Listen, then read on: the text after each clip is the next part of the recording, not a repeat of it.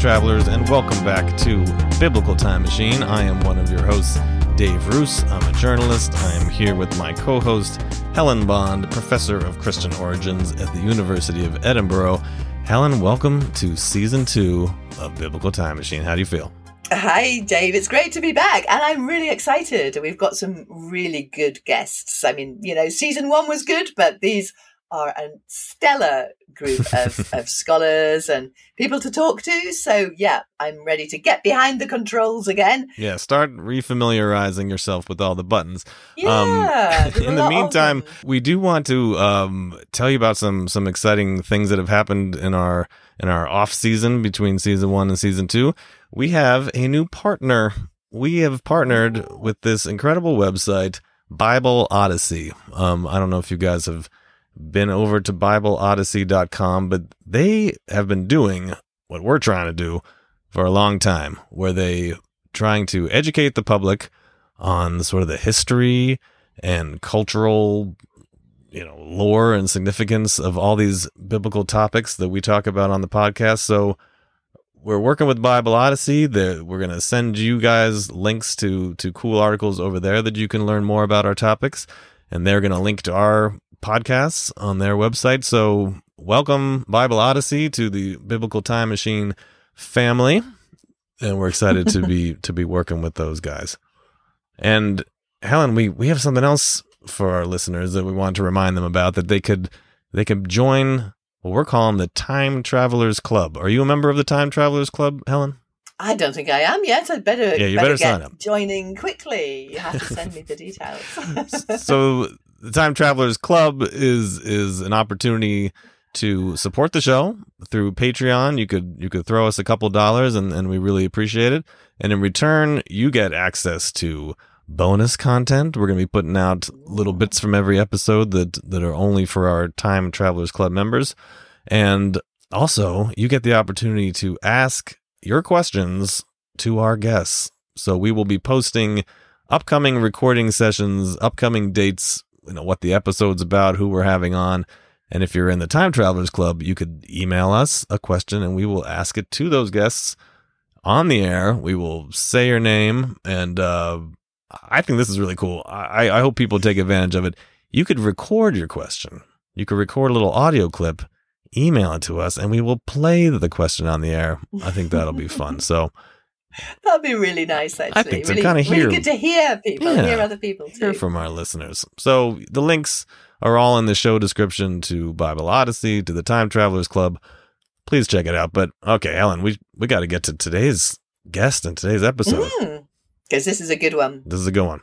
So we are going way back in time today. We are going to go pre-Bible, way back to try to figure out how a God named Yahweh, a lowercase g God of the Edomites and the Canaanites, got elevated to become the one and only God of Judaism, of Christianity, of Islam. It's a fascinating story, and we have a great guest to help walk us through this. We have Francesca Stavrakopoulou. She's professor of Hebrew Bible and ancient religion at the University of Exeter, and she wrote an incredible book called God and Anatomy. It's a a great great title, title. isn't it? So let's uh let's get to our conversation about how Yahweh became God.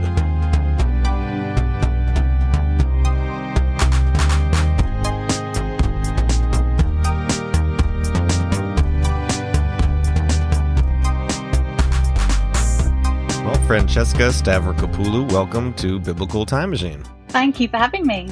Um, congratulations on the book. It's won awards. It's getting great reviews. That must feel awesome. Yeah, it feels surprising as well. you know, when when you're an academic, you write stuff and you expect only like three other people in the world to like read it. But like, so it was it was daunting writing this volume for for kind of um non-specialist Mm. but kind of interested readers. So I'm really chuffed that it's done so well. Yeah. And for for Americans like myself, chuffed is a good thing. Chuffed is a positive. Oh yeah, it sounds like you could be mad. Yeah. I'm chuffed. No, chuffed is good. Okay. yeah. No, chuffed is jolly good.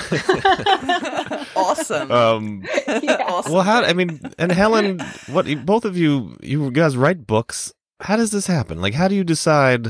You know, what is going to be worth a book length treatment? I mean, it's such like you say. I mean, it's such an investment of your time and energy. Like, how do you know? Like, this is what I want to work on for the next so many I years. Know. That you just get sort of an idea in the back of your head that um, you just think you know, it's more than an article. An article is normally just sort of, you know, one kind of idea that one, one little argument you want to get out there. But, but a book is a, it's a longer exploration. It's a few things pulled together and, I don't know. Yeah, you just have something in the back of your head. You think next time I get a little bit of leave, maybe I'm going to work on that, and you know, hope that something comes out of it. But I don't yeah. know what about you, Francesca. Is it similar?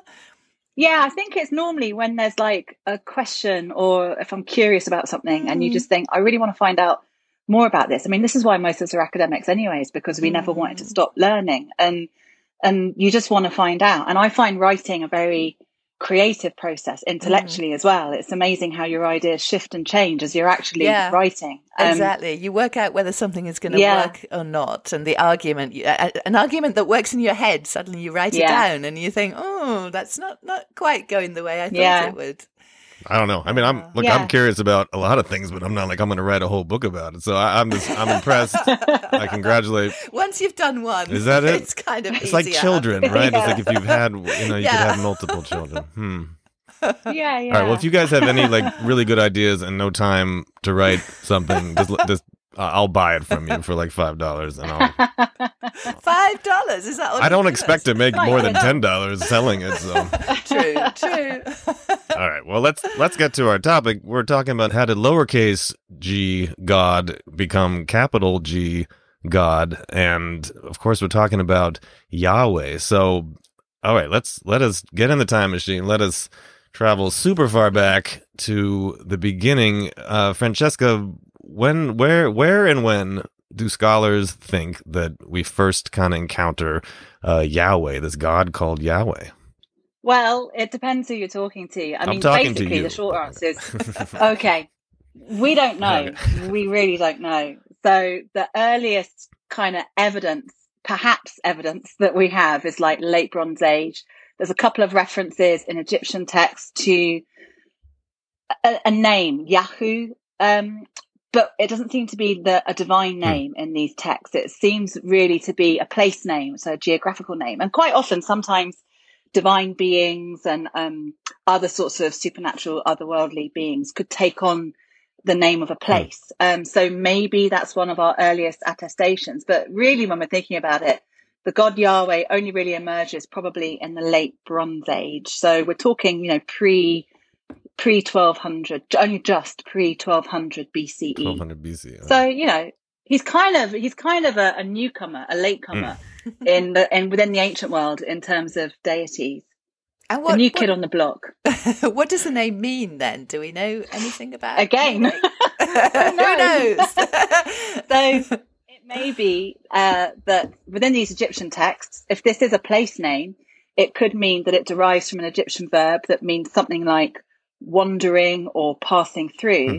But that doesn't seem to be the way in which the name is understood within Hebrew text. So within the Hebrew Bible, or what Christians call the Old Testament, what Jewish people call Tanakh, um, the only kind of explanation of the name Yahweh that seems to be given occurs in Exodus. And there, Yahweh says something like, I am that I am. Mm. And so the biblical writer is trying to encourage the reader to think that there's a link between the name Yahweh and the verb to be. Mm.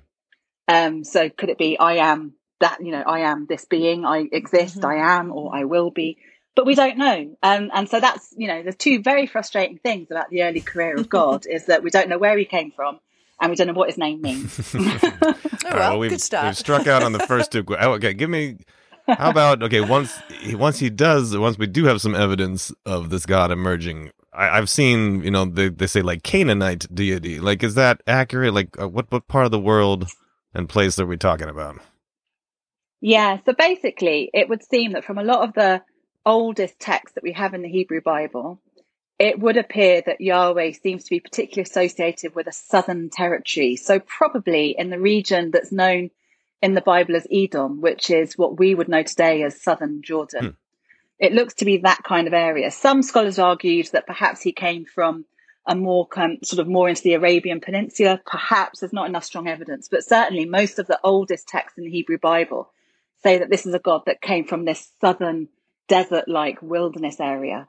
Um, so probably southern Jordan today, which I kind of like. I like the idea that he's this kind of southern sort of outsider god, Hmm. and that's the key thing. This is a god who is said to have originated outside of the land Hmm. known as Israel and Judah in the Bible. Um, just like his people in the story that we're told in the Hebrew Bible, his people end up going in and out of the land all the time. So the idea of Yahweh as an outsider, I think, has historical roots, I sh- I'd have thought, but also kind of plays an ideological role that, like his own people, Yahweh is also an outsider who comes into this land. Cool. So like so That's- Edomite is is maybe more accurate than Canaanite if we're gonna give him a a place. Yeah, I mean the word the word Canaan's really tricky because it's used in the Bible to refer to the, the the territory that we identify today as like the southern Levant. So basically, modern day Israel, Palestinian territories, um, bits of Lebanon sometimes are included in that, Jordan. Um, but but Canaanite is, is a, again, it's a very loaded term. It's used in a very polemical way in the biblical text. That the Canaanites are these kind of deviant, Mm. indigenous peoples in this land that need to be wiped out in order for Yahweh and His people to come into the land. Mm. So, if we talk about really, we're talking about a southern Levantine culture. Um, so he's definitely a southern Levantine god. Um, and there were lots of southern Levantine gods. So gods that we know from so-called Canaanite systems, polytheistic systems, like the god El, like the god Baal, like the Mm. goddess Anat. So they're all a part of this broader cultural landscape. And Yahweh appears to have been one of them. So this this one Baal or Baal or however you say it. Um, what, what what's the proper way to say it? Baal. Um, Baal. Baal, uh, if, you, if you want to put a, yeah.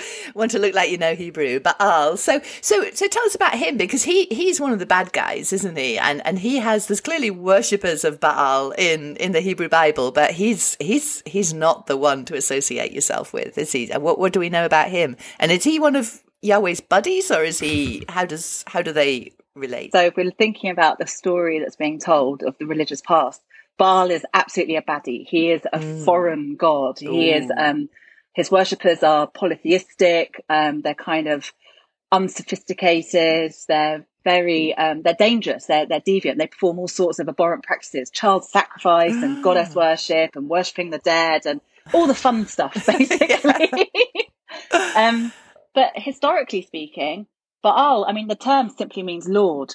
Um, so, in the same way that in Babylonia, Marduk could be called Bel, which is the same same word, Lord Marduk. So, any god could theoretically have this title of Baal of Lord. But so Baal Hadad um, is the form that we find in the Levant, and Baal Hadad is basically a storm deity. He's a warrior deity, one of the most important deities, and he could take different forms in different sort of cultural locations um, and have slightly different names. But he is a dude. Um, so in Ugarit, which is a late Bronze Age city state on the coast of Syria, on the Mediterranean coast of Syria, we've got lots of information from the myth- mythological text there. And Baal is the patron deity of this city state. He's incredibly important. He's a god of fertility, a god of warfare. He's a patron deity of kings. Um, so it looks like a lot of the polemic that we have in the Bible about Baal is basically that Baal seems to perform a lot of the same functions that Yahweh performs. Yahweh's a storm god, Yahweh's a fertility god, Yahweh's a warrior god, Yahweh's a patron deity. So that's probably where the competition comes from. And Baal's a bigger deal, is he? Then is he sort of more widely worshipped, and he's Yeah, he's kind of like a big guy, right? Yeah. right. And Baal was the son um, in Ugaritic mythology, so often known as Canaanite mythology.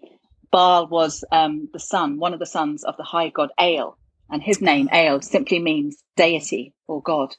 Um, and so Baal was like a really important kind of, he's like a frontline deity. El was like this kind of semi-retired, older patriarch of the heavens, you know, sitting with his feet up. But Baal was kind of your frontline deity. And Yahweh seems to have played a similar sort of role in what we might think of as an early Israelite pantheon. So we've got some texts in the Bible, including um, Deut- a text in Deuteronomy 32 that suggests that El was originally the high god of the Israelite pantheon and that Yahweh was kind of like a, a second generation lower tier deity. So Yahweh had a dad, the god El. Wow. Okay, so you're wow. So you're saying in Deuteronomy. So, yeah, I mean, I, I want to look that up right now. But it's so there. is it is it really subtle, or is it kind of like when you read it, is it pretty clear that like here's there's this relationship between these two gods? Yeah, the text makes reference. It talks about when the high god El apportioned. Um, he's called Elyon, which means the highest or the most high. But but most scholars agree this is an epithet for the high god El when he apportioned the nations, when he divided up humankind into different sorts of peoples and territories, um, it says that Jacob, which is a name, another name for Israel, was Yahweh's allotted portion. Hmm. So he divides up, and the text says that he divides the territories and peoples up, the high God, he divides them up um, between the sons of El, the sons of hmm. God, and Yahweh, who we we infer from the text is is one of these sons of God, is given the territory wow. and the people Jacob or Israel. So it's a mm. it's a it's it's very well accepted by scholars that yeah, this looks like a an echo, like a fossil, a fossilized yeah. relic of an older Israelite pantheon. Hmm. Wow. So I mean, is that kind of the type of evidence we have to work with? Like when we're trying to figure out how did the Israelites, I mean, we could, we could just kind of call them the ancient, you know, how did the ancient Israelites end up adopting Yahweh as as their kind of high god? Do we have any clues as to that process? Yeah, um, the clues I think are basically the ways in which our evidence, you know, where does our evidence come from? And we have only, you know, relatively few Hebrew inscriptions from. We're now in the Iron Age, so we know that by by around the 9th century BCE, we know that we've got the kingdom of Israel in the north with its capital, um, its biggest capital was Samaria, and the kingdom of Judah in the south with its capital, Jerusalem. And it looks like we know that some of the kings that reigned in these capitals, um, we've got evidence of them in Assyrian and Babylonian texts. And a lot of them, their names are, are what we call theophoric names. So in other words, they have, like the name Christopher is a theophoric name because the word Christ is the divine mm. element within that name. So we know that from the theophoric elements in a lot of these royal names that Yahweh seems to be so Hezekiah for hmm. example. Mm. The Yah on the end is the abbreviated form of Yahweh. Mm. You find the same thing with like the prophet Isaiah, Elijah. It's, it's Yah at mm. the end is, is Yahweh's name. So we can see that among these high status political establishment figures, that Yahweh seems to have been the most important deity because a lot of these kings and other elites have got have carry his name in their own name. So it looks like just as Baal was a patron deity of the elites within the city of Ugarit, for example. So Yahweh increasingly seems to have become the patron deity of these high status societies, you know, the royal lineages and kings of Israel and Judah. So probably, I suspect what happens is that as you kind of get the emergence of these states, um, political systems rely on not just having a national god, but having a deity who is your own patron deity. Mm. I am a king, and who is my patron deity? My patron deity is Yahweh. And so that kind of patronage gradually applies, I think, to broader sweeps of constructs of, of a national identity. And gradually other gods, they're still around, but they don't play as important a political role as Yahweh does. Wow. So that's how he sort of starts to climb up the ranks of the pantheon, I think. And so, if if if Yahweh has a father, then and does he have does he have any other relatives? Does he have a, a wife, perhaps? Or I like your question. Yes, he does. oh, cool. yeah, we Where think that Yahweh. well, Yahweh, we think had a wife, and in the Hebrew Bible, um, we find her name repeated over forty times. Her name is Asherah, mm. and Asherah is the Hebrew version of the name Athirat, and Athirat is the name of this really incredibly important, very long lived goddess known throughout the Levant. Um, mm-hmm. And Athirat is the wife and consort of the high god El. And she's also the mother of the gods. Um, and she's also this, she's called a creatrix or a female creator in her own right. She seems to have been a really important um, mythological figure. But we have lots of references to Asherah in the Hebrew Bible, but they're all very polemical. So we've got references, you know, mm. with Yahweh or Moses telling the Israelites, do not put this cult symbol of Asherah next to the altar of Yahweh your God. We're told that certain idolatrous kings of Jerusalem put a statue of Asherah in the temple of Yahweh in Jerusalem. Mm. So there's admissions. They were doing it, yeah. Asherah was being worshipped yeah. alongside Yahweh. And then in the 1970s and 80s, um, some inscriptions, Hebrew inscriptions were found dating to about the 8th century BCE. That pair Yahweh and Asherah. Oh, wow. They talk about Yahweh and his Asherah. And so it seems that historically, Asherah was most likely understood to be the consort of Yahweh, and she was an important goddess in her own right as well. But the biblical writers, these texts have been written much, much later, and they've been kind of reworked and edited. And so she's become this kind of vilified goddess. She's another dangerous foreign. Well, um, clearly, I mean, clearly they broke up, and God was like, "I don't want to hear about her anymore. You got to take her off Yeah. of my I mean- altar." Mm. This is the problem with monotheism. As monotheism emerges, and we think it probably doesn't begin to emerge until the sixth century BCE when the Jerusalem temple was destroyed by the Babylonians. The problem with monotheism, A, it's not a very great label for us. It's a very problematic label. I think pantheon reduction would be a better kind of term to use. And the problem with pantheon reduction is that Yahweh, you know, he becomes increasingly intolerant of other gods and goddesses. But what he does is he takes on the kind of the portfolios of each god and goddess. Hmm. So Asherah was particularly associated with mediating blessings. She was particularly associated with looking after the well-being of households and families. And Yahweh starts to take on all these roles for himself. And as a result, you know, these kind of memories, cultural memories of her legitimate worship begin to be tarnished and reworked and, and kind of downgraded. Um, so Yahweh ends up becoming this very jealous de- deity who is completely intolerant of any other gods and goddesses, even those that, you know, members of his own family, members of his own family. Well, I, I mean, I, th- I think what we're what we're saying here, and and I, I want to take uh, the position of our listener for a second, who might, who might, their, their mouth might be hanging open. I mean, it seems very clear from you know at least our best scholarly evidence that you know the ancient Israelites were polytheistic, just like everyone else around them for a very long time. That that you know I, we always talk about it here on the podcast. How if you read the Bible and you start at the beginning, it's very clear there's one God, and he you know he says that off the top. Mm. But like you're saying, when you find the oldest parts of the Bible or these echoes of these ancient belief systems, yeah, I mean, of- of course they had many gods, and and and that, that's a very cool description, kind of pantheon reduction. like they they had a whole bunch Yeah. over time. I mean, and we keep saying, you know, Yahweh himself was the one who pushed out the other gods, but it's the authors of these texts that decide we're not going to mention these other gods anymore for their own reasons, right? I mean that and that develops. Yeah, it's the priest, it's the priestly and scribal groups who have a kind of a monopoly on certain forms of social and political power, who are reworking these tradition, traditions, rewriting these texts in the light of their own experience. I mean, exile was horrific. You know, the destruction of the Jerusalem temple in the sixth century BC by the Babylonians. A lot of the elites were taken off to Mesopotamia. Their whole, their whole belief system, their whole worldview has, has completely changed. You know, is Yahweh really our patron deity? uh, why has this happened? He must be a really weak God. No, no, no, he can't be a weak God. He must have done this on purpose. So why has he done it? He's done it to punish us. What we're being punished for? We're being punished for various things, including maybe worshipping other gods. How come he could use the Babylonians as his instrument of punishment? Ah, he must have some kind of international reach. You know, he's not just confined to his own territory. He must have some kind of international reach. Well, how come he's got that? Well, because he's a creator God. He created everybody and everything. Ah, therefore he must be the most important Mm. God. He must be the only God. So you can see how theologically it kind of works out. But even if you were to read the beginning of the Bible, so Genesis is not the earliest book in the Mhm. Bible, but everyone kind of assumes it is because it's at the start. But even when you read the very beginning of the Bible, you find lots of references in the creation stories in Genesis with Yahweh saying, let us make Mm. man in our own image. These plurals. This is not a plural of majesty. This is not Margaret Thatcher, the British Prime Minister, saying, we are a grandmother when her, her grandchild was born. This is a reference to what we know as the divine council.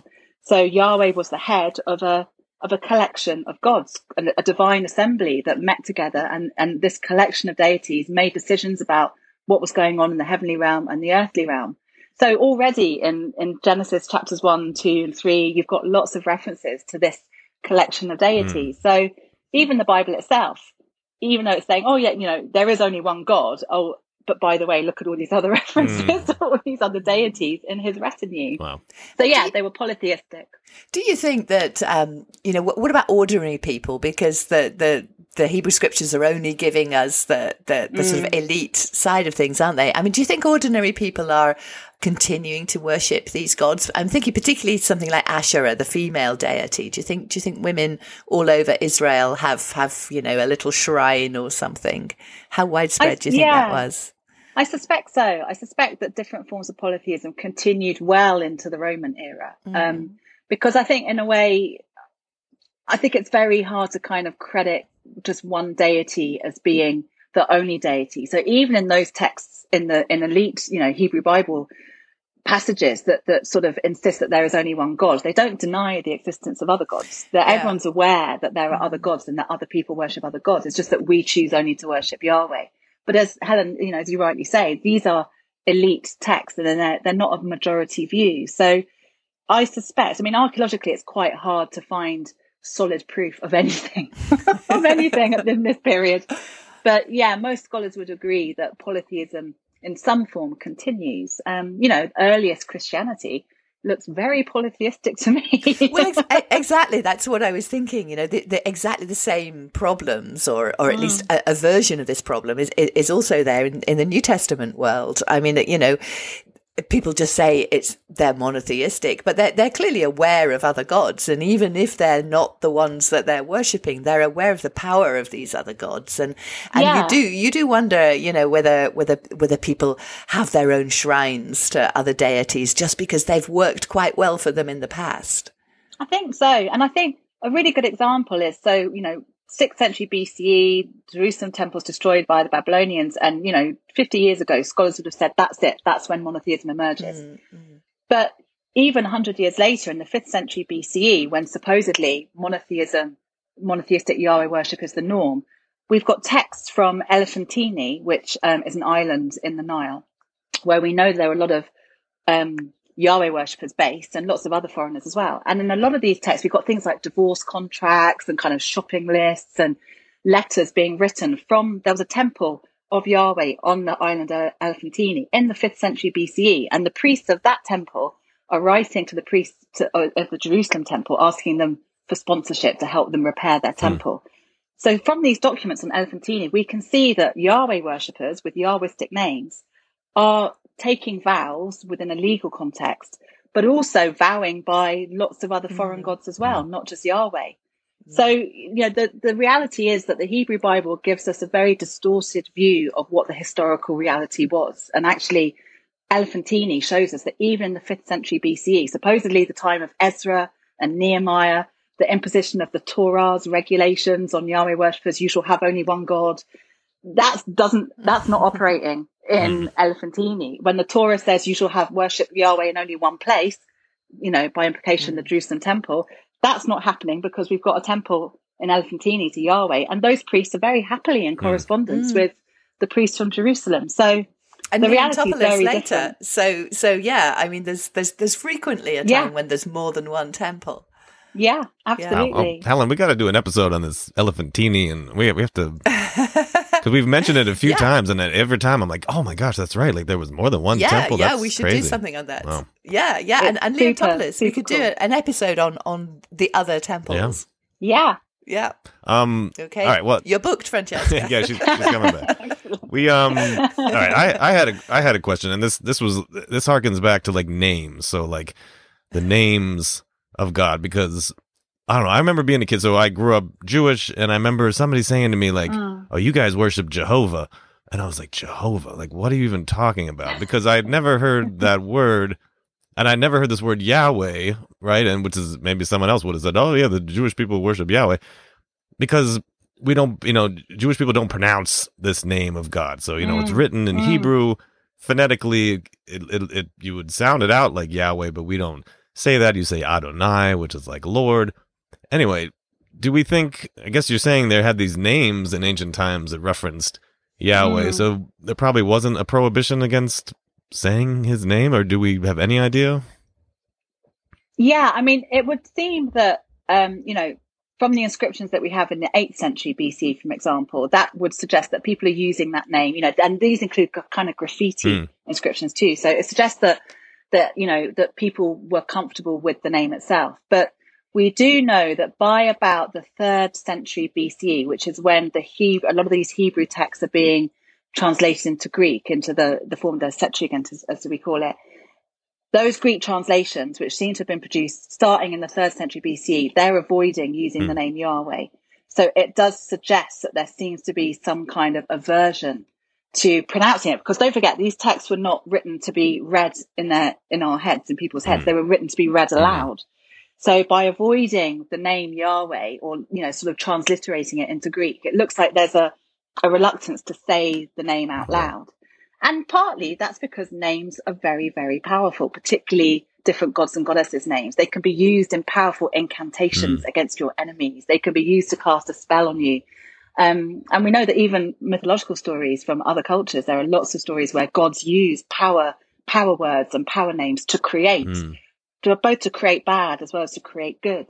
So there seems to have been this from the earliest, it seems to be the third century BCE. That's when we start to see this shift away from saying Yahweh out loud and saying instead Adonai, so my Lord, or saying um, Hashem, the mm. name, mm. instead of actually saying the word Yahweh. But I think because it was so it almost becomes a name that's too sacred for human lips to, mm. to pronounce. Oh, and while we're on the topic, because you talked about, you know, in, in Genesis, you know, let us create them in our image. So, of course, in the in the Hebrew text, in the Hebrew Bible, you have two names for God, right? You have this Elohim word, which is like mm. a, a, very clearly plural word, and then you know the mm. Adonai word. Like, is that just another example for people that like we're talking about a polytheistic kind of situation, or do we have an expl- another another explanation for this Elohim name? Yeah, I mean, as you say, it's Elohim is a plural word that means gods or deities, and sometimes it can kind of mean divine as mm. well. Um, but it does seem to be used in the Hebrew Bible in certain texts with singular verbs. So it's a plural yeah. noun being used with singular verbs. So it suggests that it's being almost like the word, you know, like scissors is actually a plural, but we use mm. it, we often use it as a, as a singular. So it's a similar kind of thing. And that looks like that too might reflect, it might reflect a, a priestly concern um, with not saying this powerful name Yahweh aloud too much because it's too powerful. I mean, but that's certain groups. I mean, when we look at the Dead Sea Scrolls, we can see there the divine name is written, Yahweh is written, but sometimes it's written in a different color ink. Hmm. Sometimes it's written in a different kind of script. So again, it shows that there's this kind of magic that sure. surrounds this word. It's a, a special word. Um, but yeah, so we may have earlier evidence of some groups, particularly priestly groups, trying to avoid the name, saying the name aloud, um, just because it's too precious. If you can say it in certain sorts of prayers, but perhaps not in narratives, mm. not in stories. So can we get onto God's body mm. because I know this is this is a large part of what you've been writing about lately. I mean the the idea, the sort of traditional idea that that we have in, in Christian circles and Jewish and, and and Islam too is that you know God has no body, he can't be mm. represented in any way, he can't have images or anything. But but but but you found lots of references to to God's body, haven't you? Right right from the start. Yeah, I mean, all the way through the Hebrew Bible, um, we've got references to God's body and different body parts. I mean, things like you've got stories where Moses goes up Mount Sinai with some of the elders of Israel, and um, and they talk about and they look up and they can see um, God's. You know, it says under God's feet. You know, the the it was like a pavement of of lapis mm. lazuli or sapphire. Um, you've got references obviously to God's hand. We've got references to um, God's nose, like the nose was the organ of anger. So God oh. talks about his nose getting hot and running Where is that? with anger. Where is that? All in Isaiah. Oh, right. Psalms, I, I like, yeah, that all one. over the place. references, you know, God in Jeremiah, God talks about having belly aches and belly pains because he's really worried and anxious. Um, so we have all sorts of references to different body parts. I mean, but even, you know, some examples where again, someone like Moses or Abraham, you know, Abraham goes for a walk with, um, with, with Yahweh in the Garden of Eden. We're told that Yahweh was walking in the garden and Adam could hear the sound of him coming. Um, Moses is said to have talked to Yahweh says, you know, I talked to Moses um, mouth to mouth, face to face, like one talks to a friend. So there's loads of different references. So the biblical writers themselves very comfortable with the idea that God had a body. The thing is that this was a body that couldn't always be seen. That's the big mm. thing. So an unseen body is not the same thing as a non-existent mm. body. And I think people often confuse that. Um, mm.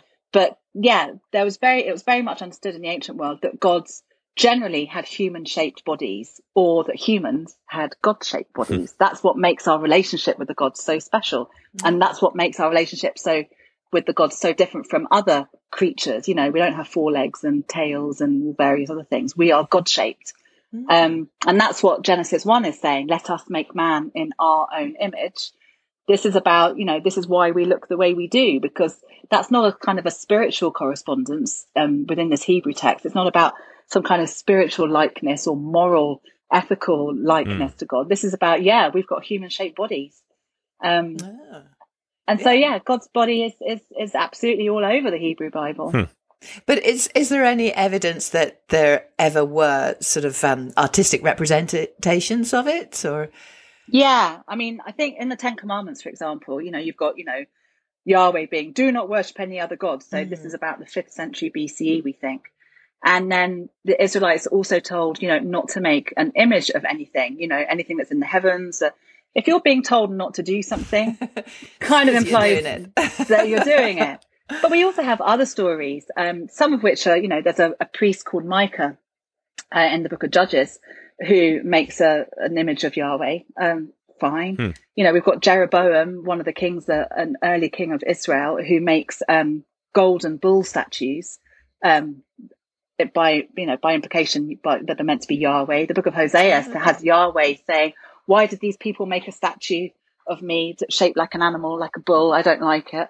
Um, so, so is that the golden calf thing too? Is that it is the golden calf ah, thing? Yeah. Right. So the two stories are, mm-hmm. are linked. Mm-hmm. So, and in other words, so sometimes they had human shaped bodies, but like the god Baal, he had a human shaped body, but he could also take the form of a bull. Um, and that seems to be the case with Yahweh as well. We've got lots of bull figurines that suggest that these could have been Yahwistic, they could have been Baal, they could have been El, mm quite normal. But yeah, the idea, if you're being told you shall not make an image and worship it, kind of suggests that that's exactly what people yeah. are doing. Well, it, it, seems natural anyway, doesn't it? I mean, how do you worship something that's not there, particularly if everybody else you know, or the, the general way of worship, yeah. you have some kind of an idol, or at least, or at least something to kind of focus your your mind on once. Yeah, once I mean, I think that. this is when I was writing the book, I mean, obviously it's called God: An Anatomy, um, and it's about the early story of God, but told through his body. Mm, um, mm. But as I was writing it, I just, I was so struck by the fact that, you know, we are our bodies. You know, this mm. whole kind of, this very sort of Cartesian division, um, of the, you know, that, that we are somehow, the body is this kind of fleshy vessel or a shell for the actual person or the soul or mm. the mind or the intellect or mm. whatever. It's bollocks. Um, you know, that's the technical term. Mm-hmm. Um, you know, we are our bodies that like we experience the world by by sensory bodily means. And I think how do you have a relationship with an a non-existent or an invisible, mm, mm. immaterial, otherworldly being? How do yeah. you have that relationship? And I think a lot of the reason why so many cultures all over the world, why they imagine their gods to have bodily forms, whether human shaped or animal shaped or, or kind of hybrid shaped, is because it's hard to have a social relationship with something that is disembodied or or incorporeal. How do you have that? And that's mm. what religion is about. It's about having a social relationship with the otherworldly, whether it's a deified ancestor or, you know, or a, or a god.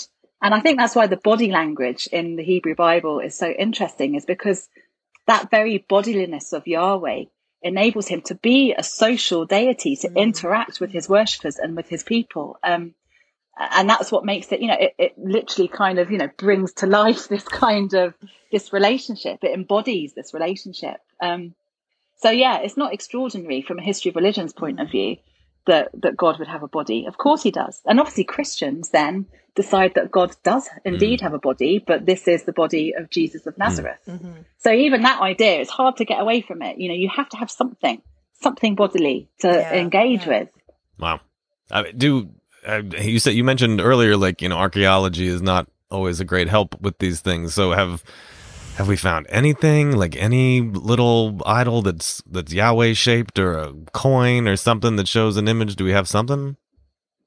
Yeah, I mean there are lots of figurines, um, but figurines don't come with a label mm. on. You know, they don't kind of say like "Made in the UK" or "This is Yahweh" or whatever. Um, so that's obviously annoying.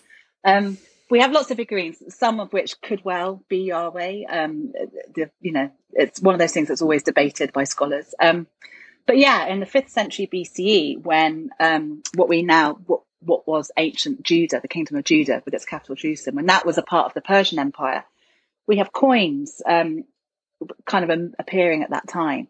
And a certain coin that's now in the British Museum has um, a picture of an image of an enthroned male deity with a nice, neat beard, very muscular, kind of buff looking So chest. like and he's this. sitting on Okay, a yeah. very Mm. much like that.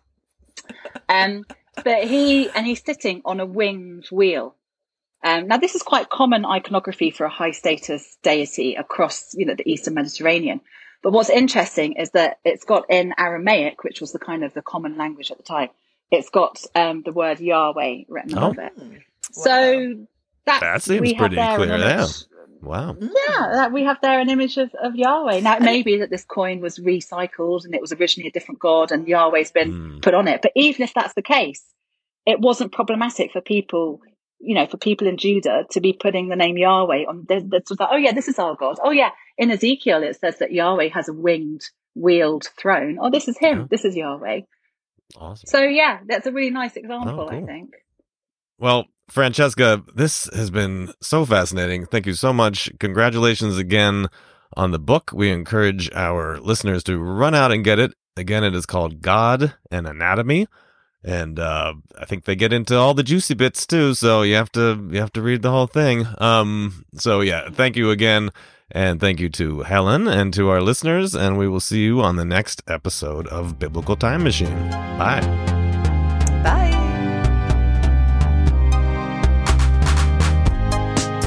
We hope you enjoyed the first episode of season two of Biblical Time Machine. Remember to check out the Time Travelers Club, our exclusive club for fans of the show who want to get a little more involved. So remember, there is still time to get your questions in for John Cleese. We're going to be recording John Cleese's interview on September the 11th. So there's still time to join the Time Travelers Club Send us your questions and we will read them on air to Mr. John Cleese. Details are in the episode description. See you next time.